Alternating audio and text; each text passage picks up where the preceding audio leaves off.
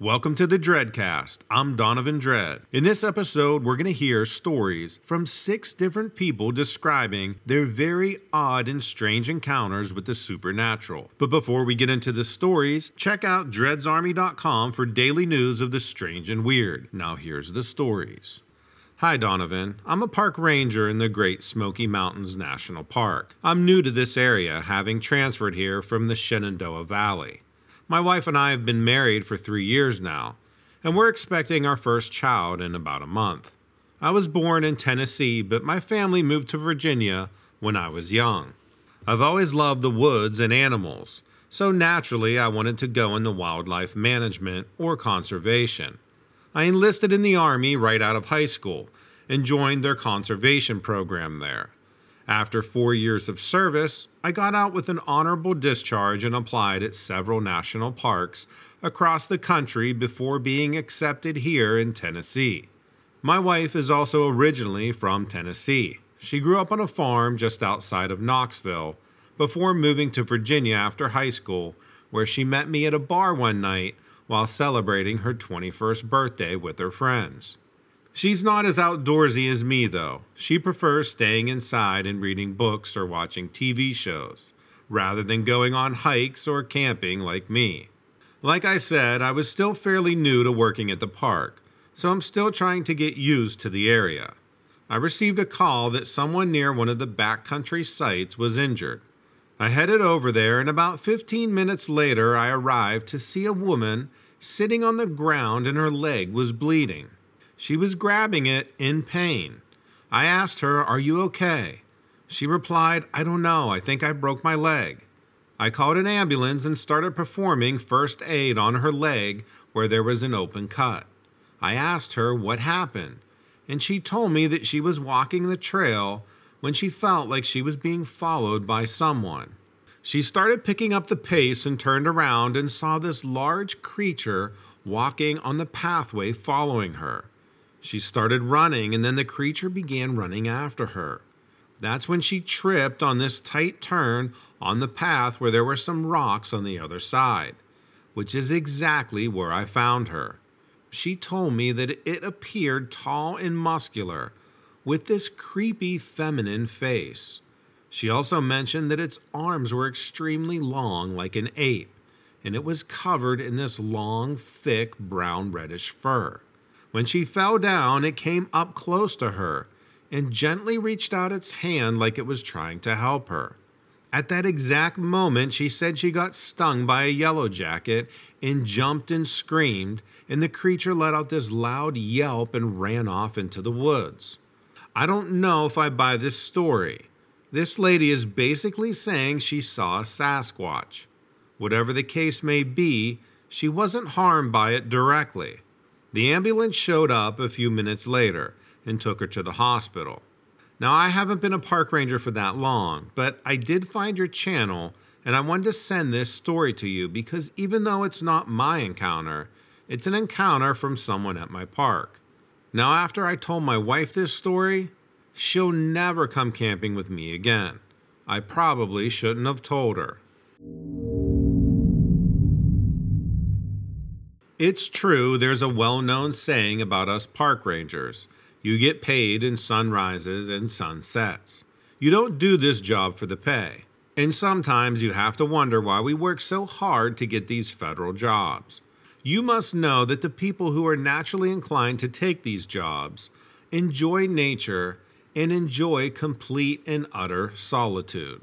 It's the most unlikely group of people you'd ever expect to want to work with and it's probably no secret you have to give up a lot. It's very difficult for any family, or for you to meet somebody. You'll work for years and years until you finally can get a permanent spot, only to realize that you're kicked out. But if you're a nature freak like I am, there are so many pros to this position. Although just about any job you take has its cons, this one included. I'll let you in on a little story that happened to me a few years back when I was still doing my rounds as a ranger. We had gotten complaints from a campsite at the farther end of the park. I checked this family and myself only a couple days prior. Not the kind that would have a bad attitude, the kind that would be polite and not complain about small, inefficient things. I made my way over there and I got a chance to talk to the father. He was complaining that there was this horrendous smell of what he thinks was possibly a dead deer nearby. He told me he hadn't smelled it the day prior. I went to go check it out myself because when somebody tells you this, you naturally become curious. Now, my first thought was that maybe some coyotes got a deer, or maybe a doe, or maybe a doe had just recently died and started rotting and stinking. You never know. So I go back behind the camp. Everything seems okay.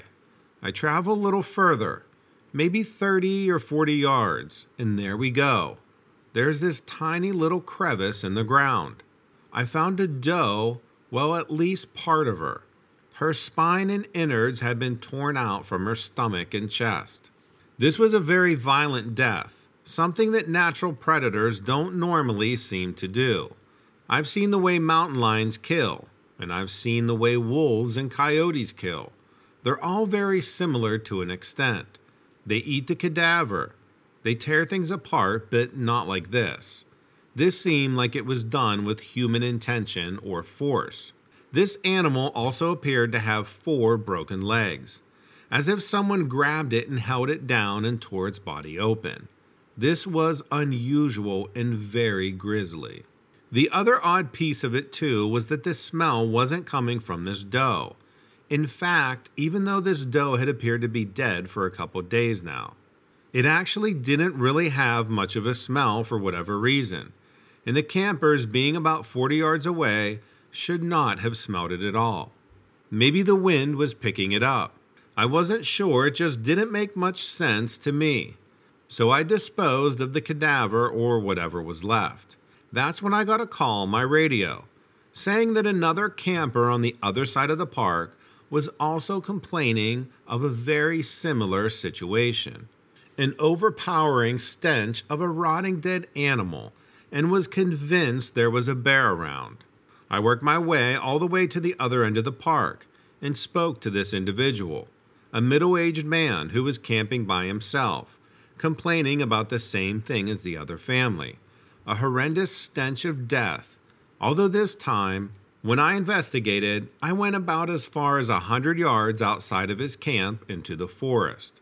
I couldn't find a trace of the smell, nor could I find the smell myself. I couldn't see any reason why there would be such a smell.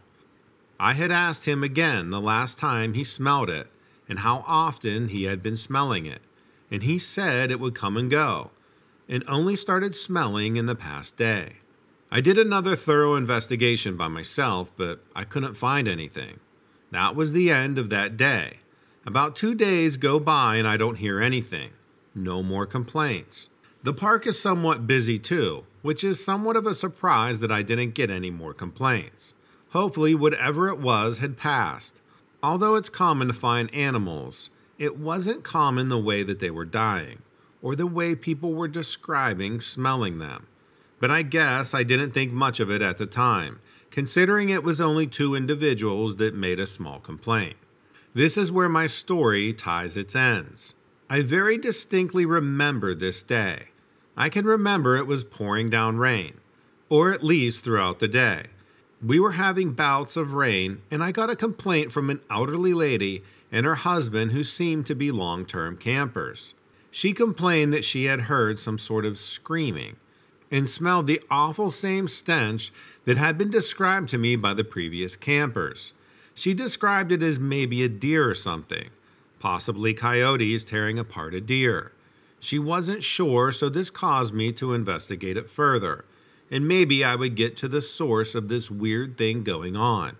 But to be able to smell that in the pouring rain, and with all that humidity out, which means it had to be a very strong smell. Now, this part of the camp I was at, or part of the park, the brush and the forest were much thicker than other areas. Even more of a surprise that she could smell it, which would mean whatever the odor source was had to have been close by. I think I made it maybe 60 or 70 yards in before I finally found the source after making my way through the brush. I saw what it was that was the source of the smell, and I stopped and had to cover my mouth for fear that I would scream or yell. What I saw in front of me was this large, what I thought was a man, pitch black, from its head to its toe, built very wide.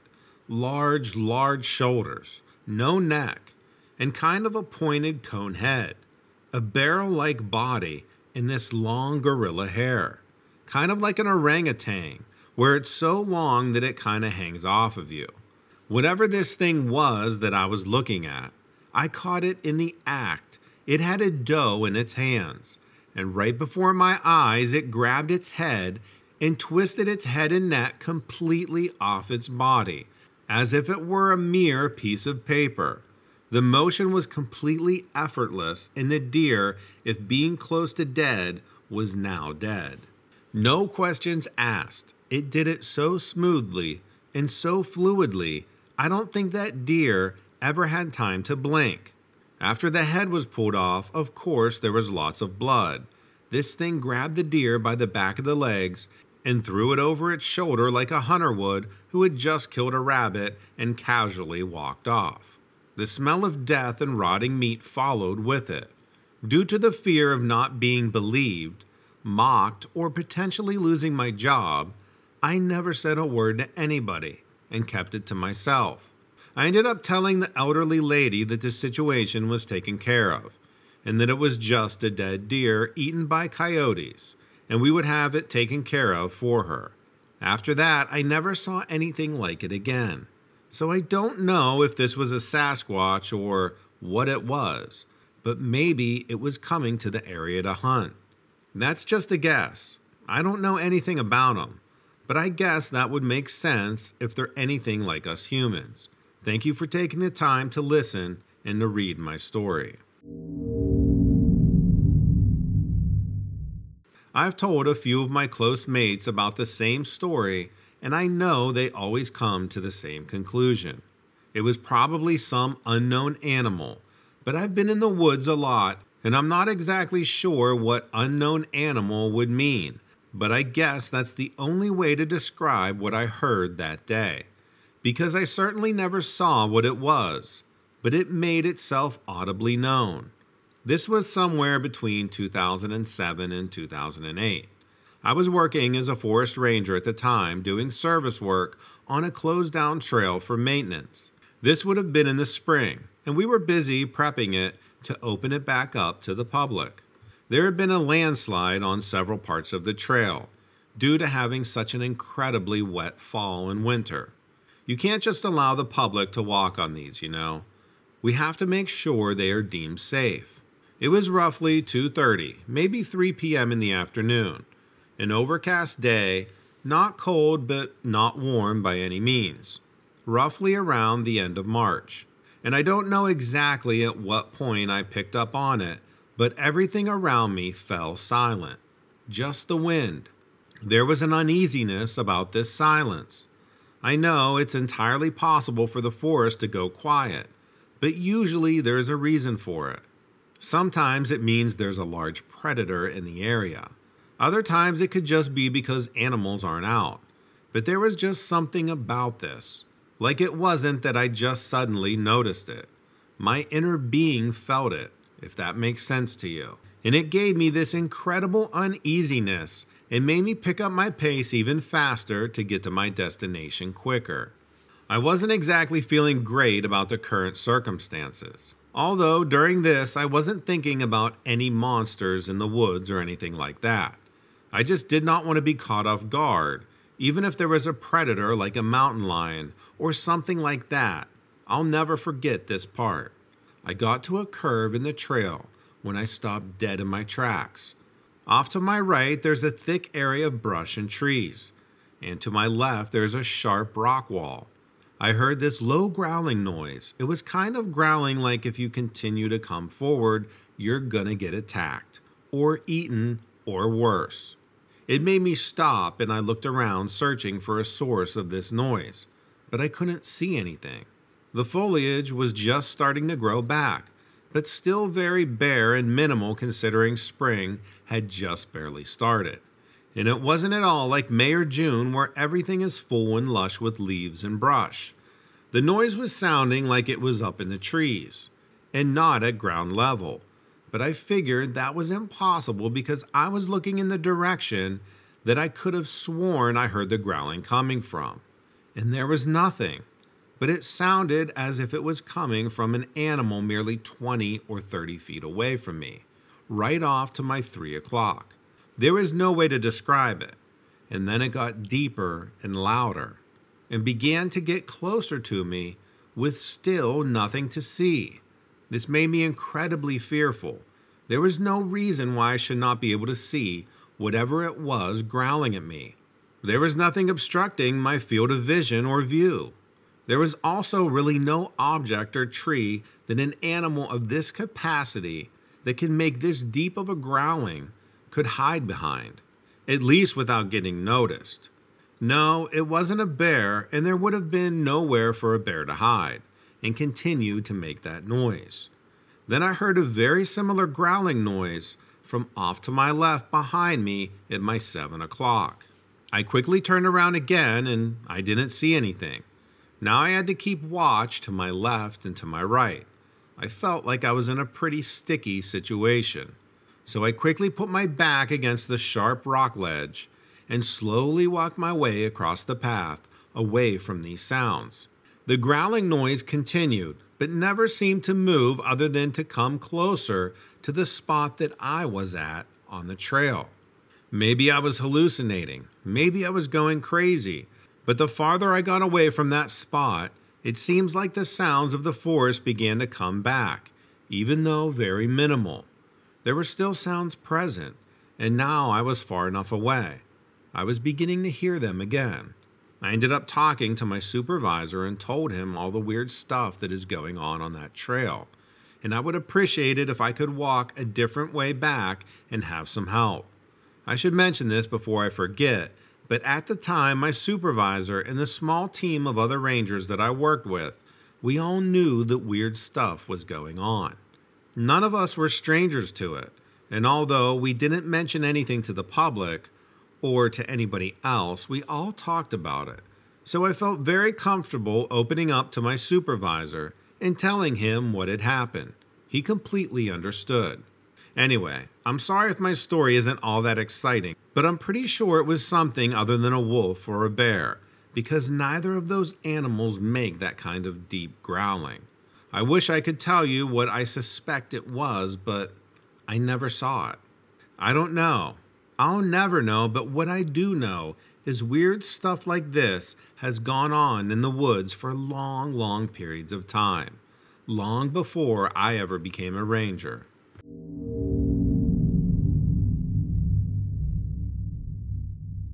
Hi, Donovan, retired FBI agent here. I love the channel because I know that these things exist. Before I get to my actual story, I wanted to give you a little background. I just retired last year after 25 plus years of service. I've had some issues with my back, which forced me to retire a little earlier than I wanted to.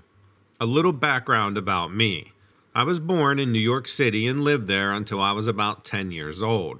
My family moved to the South Shore of Long Island, New York, and I grew up there. My father was a career New York City police officer who worked in the narcotics division for many years. He retired when I was about 15 and then became a private investigator. He had his own agency for many years before he passed away in 2005 at the age of 83. So, as you can see, my upbringing was steeped heavily in law enforcement. It's something that I've always wanted to do. After I graduated from high school, I went straight into the Army. I served for four years and did my basic training at Fort Benning in Georgia. And then I was stationed in Germany for two years where I was a military police officer. After my enlistment was up, I joined the Federal Bureau of Investigation as a special agent trainee. I went through FLETC. That's the abbreviation for our training centers that we have to attend before becoming an agent, called the Federal Law Enforcement Training Centers. My first assignment was to the Newark Division, where I worked general crimes for about five years, before I was transferred to the White Collar Crime Squad. While there, I investigated bank robberies and other financial institution cases, which were handled by that squad. After 12 years with the FBI, I transferred to the Fort Lauderdale Division, where I worked violent crimes for about six months before being promoted to supervisor of that unit. It was during my time working in violent crimes that we came across one crime that was so violent that some sick individual or terrifying animal had to be responsible for the deaths of four men. We received a call from local police about a group of four men who were found at a campsite completely mauled. The local police had received a call from a woman who was concerned about her husband who had not come home. When the officers arrived at the campsite, they found four men, all dead. The first officer on the scene said that he thought it looked like something out of Jurassic Park because these men were torn to pieces. There were no weapons or anything else at the scene to indicate who or what could have done this. The medical examiner determined that whatever did this was very strong and killed these men by biting them and tearing their bodies apart. He also concluded that it had to be large and extremely powerful. The medical examiner had years of experience and has never witnessed anything of this nature in the past.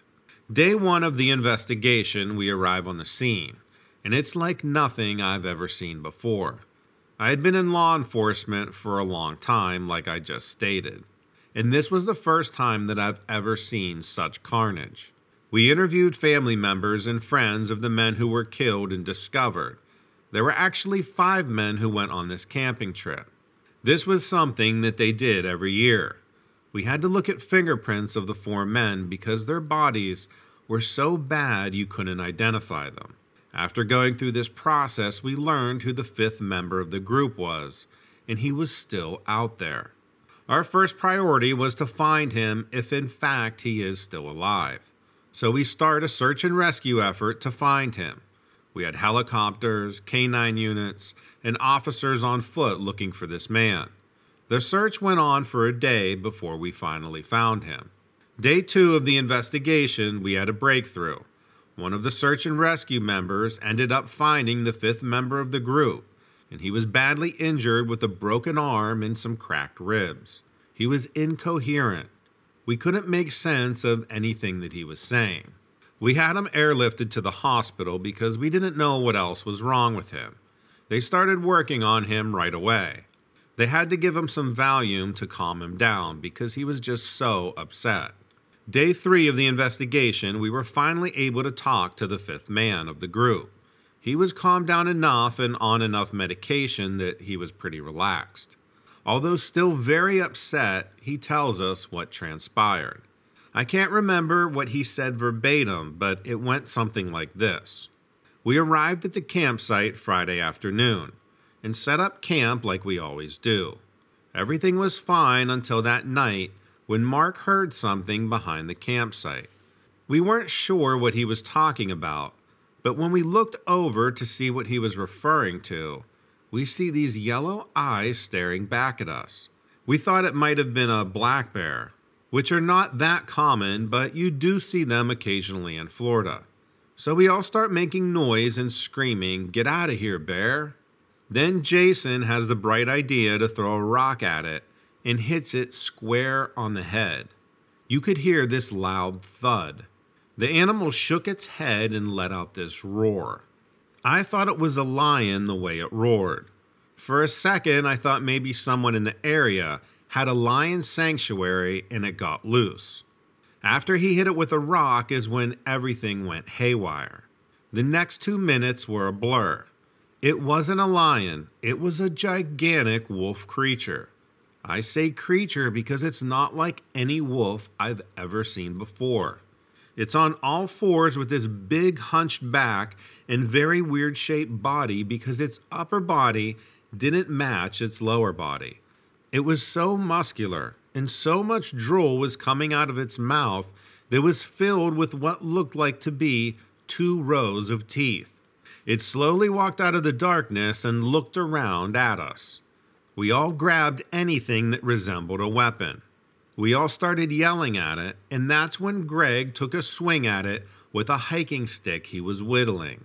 It broke over its back and it curled up and lunged at Greg, biting his neck and chest. He went limp as soon as it attacked him. This creature started shaking its head violently like a dog playing with a toy and ripped Greg to pieces. I immediately turned and started running as fast as I could. It was just a reaction. I couldn't help it. As I ran, I could hear my friends scream and hear this thing tearing them apart. My heart was pumping so fast as I ran. I'm used to running long distances. I was actually training for the Miami Marathon at the time, and I was 12 weeks into my program. I just ran and ran until I couldn't run any longer. I fell down and broke my arm and a few ribs tripping over a log, but I ended up in this old abandoned cabin and just stayed there until they found me. I was in shock. I was paralyzed with fear and didn't want to move. It also hurt to move. Thank God you guys found me. So that was his story. His story lines up with what we saw at the crime scene, too. There's no way a human being could do this type of damage to four men. The investigation continued for a few more months, and we never found anything else. I've never seen anything like this in my life. It was the most gruesome crime scene I've ever been to. I wanted to send this to you because we never did find what caused this, but I'm convinced it was something that is supernatural or not of this world because for the life of me, I cannot figure out how any creature on earth could so violently kill four men. Thanks for your time. A few years ago, I was staying with a buddy in his huge rambling farmhouse out in rural Texas. When I say rural Texas, I mean it. This place is out there. This place was massive and had a ton of land surrounding it. We were both writers, or should I say, aspiring writers, and it was the perfect place for us both to lock ourselves away and get on with the novels we were planning. There were plenty of deer on the property, just wandering around aimlessly, and my buddy was pretty protective of them. A couple of times over the last week or so, we found one mauled to death at the edge of his land. Never pretty and it upset him a lot. I mean, this guy loved doe, especially doe, mainly because we never saw any big bucks around. It was just a large congregation of doe everywhere. He would set out apples for them to eat. He also had salt licks, anything to have them stick around and draw them in. I think his plan was to befriend one. When it happened for the third time, the deer being mutilated and found, Despite it being what can happen often in nature, he decided to put down coyote traps as he assumed that that was hurting his deer. Like I just explained, he became pretty obsessive and very possessive of his deer. Maybe it was a coincidence, but there wasn't another tack for a few weeks. So he was sure that the traps had driven away the coyotes. I mean, this was a good thing.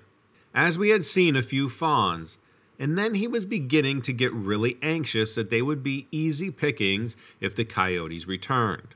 After all, fawns are pretty defenseless. He even took to sleeping downstairs, a shotgun next to the door so he could rush out and help if needed. I thought he was crazy. But then it does get crazier because one night we both heard an unmistakable howl outside. Even as a writer, Although we both pen crime drama, nothing in the horror genre, I would struggle to put in words exactly what it sounded like. So the term howl is the best that I can come up with. I think it's the most single terrifying noise that I've ever experienced. And I was in the delivery room with my wife when she gave birth to our twins without painkillers. Needless to say, I bolted down the stairs to find my buddy and the gun gone and the front door was wide open. I threw on some boots since you never walk outside in Texas without boots, and ran down to the traps. And that's when I saw it for the first time. Despite standing with a gun aimed right at it, my buddy was frozen. I mean, I can't say I blame him, for there, in the trap, was what I can only describe as a wolf man. Now I heard the audible gasp, the disbelief. Why on earth would I jump to that conclusion? Surely it was just a large coyote or maybe a wolf. Well, let me ask you this Did you ever see a coyote stand on two legs just like a person and walk upright? Did you ever see one that had a long, skinny body and arms with hands resembling that of a raccoon's? Not paws and not human hands. Have you ever seen one covered in hair so dark that it literally absorbed the light around it? And have you ever looked at its face and thought, that looks like a wild dog but with human eyes? I bet you haven't. This thing was caught in the coyote trap. It was huge, taller than both me and my buddy, and we're both around six feet tall. This thing was mad, viscerally angry, veins popping, mouth frothing, as it pulled violently against the trap. Shoot, I whispered to my buddy, and he just seemed to snap out of his trance. He raised his gun and fired off a shot. Now he's a pretty good aim, but I think the fear overtook him so much, which led to unsteady hands, and the shot went wide. What it did achieve, however, was to fire up this thing even more. It gave another howl, although now being closer, it almost sounded like a human scream, like the Incredible Hulk. It ripped itself out of the trap. We were now the ones screaming, and the gun was going off as my buddy was just shooting wildly at this thing, like he was playing a first person shooter game. I don't know how he could have missed every shot, but we'll never know because this creature wolf thing ran off and never came towards us and seemed to be more pissed at being caught than wanting to hurt us or retaliate. The deer, of course, had all fled due to the commotion, and I felt like it took quite some time for them to feel brave enough or safe enough to come back and graze. We both stayed up all night those next few days, guns in hand, ready to shoot at first sight of it coming again. Well, it never did. My buddy installs all sorts of expensive security equipment, cameras, etc. But nothing like that thing has ever been seen or heard on the property ever again. We'll never know what exactly what it was, and if it was hurt or if there was more.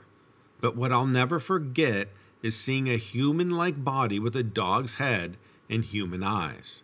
It's by far the worst thing I've ever experienced and I hope to God that I never see anything like that again.